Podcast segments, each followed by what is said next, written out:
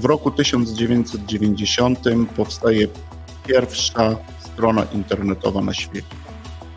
W roku 1993 powstaje pierwsza strona internetowa w Polsce.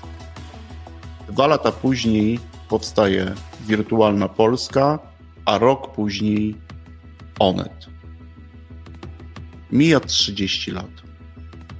Stron internetowych na świecie mamy około 2 miliardów, z czego 250 milionów to strony i serwisy internetowe aktywne, czyli takie, z których możemy swobodnie na co dzień korzystać i korzystamy.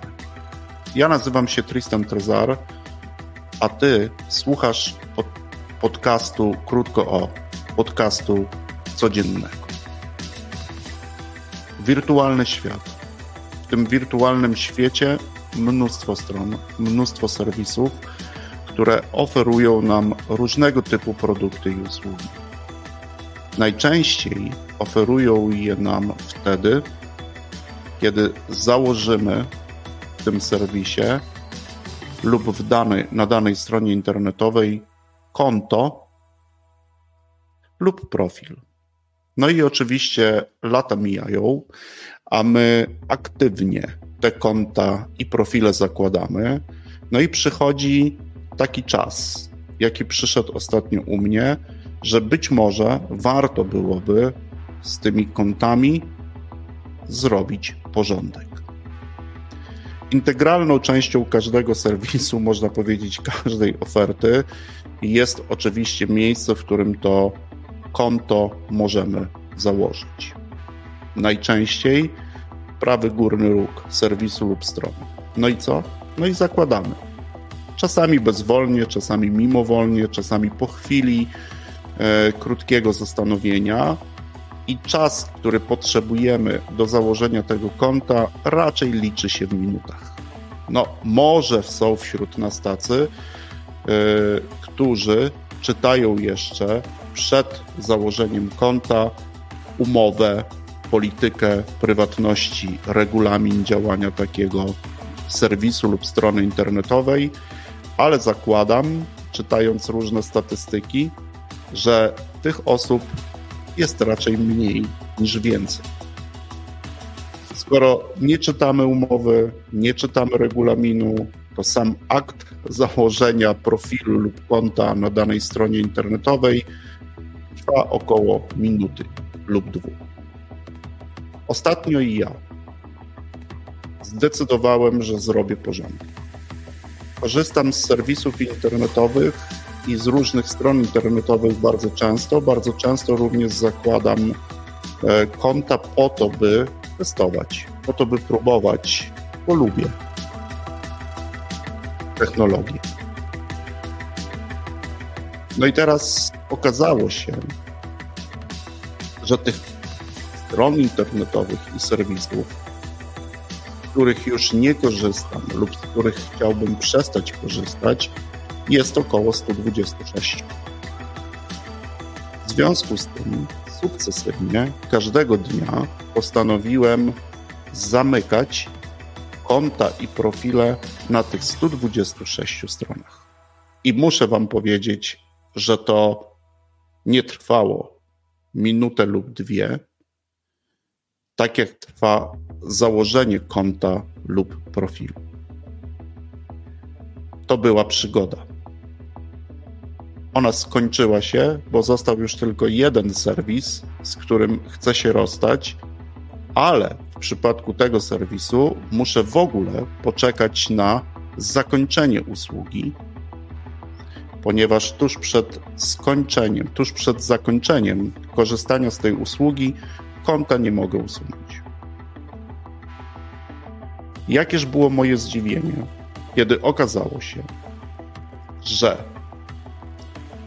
na 126 stron internetowych, czyli w 126 stronach internetowych, serwisach, w 126 miejscach, ani razu nie udało mi się usunąć tego konta za pomocą jednego kliknięcia, tak jak często rozpoczyna się proces zakładania tego konta.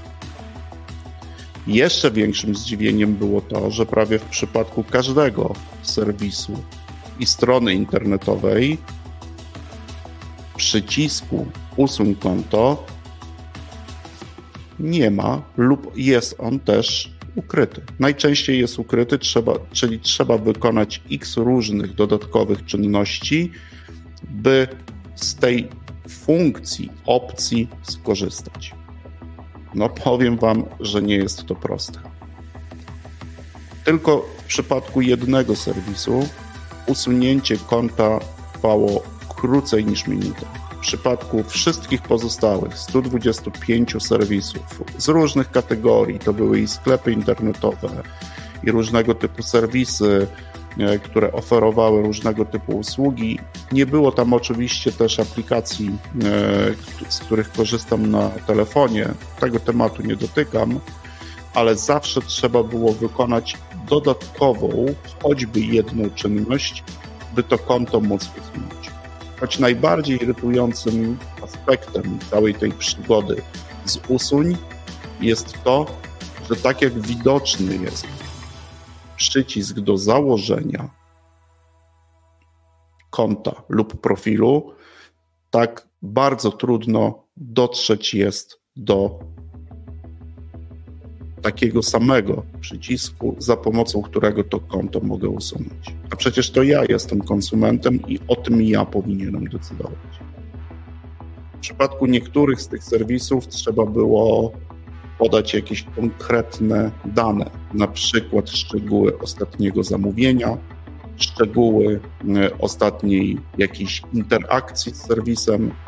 Och, był to trudny czas, trudny czas. A jako wniosek i pewna puenta z owej przygody w wirtualnym świecie jest taka i skierowana oczywiście do każdego z nas, ale przede wszystkim do tych, którzy zajmują się projektowaniem tych serwisów, by nie ulegali wpływom rynku i by nie ulegali wpływom właścicieli tych serwisów, a raczej i nie ukrywali opcji usuwania konta, a raczej optowali za tym, żeby ta opcja usunięcia konta była tak samo łatwo dostępna jak możliwość jego założenia. Tym apelem chciałbym zakończyć i przestrzec Was też, też przed takim mimowolnym lub bezwolnym zakładaniem tych kont.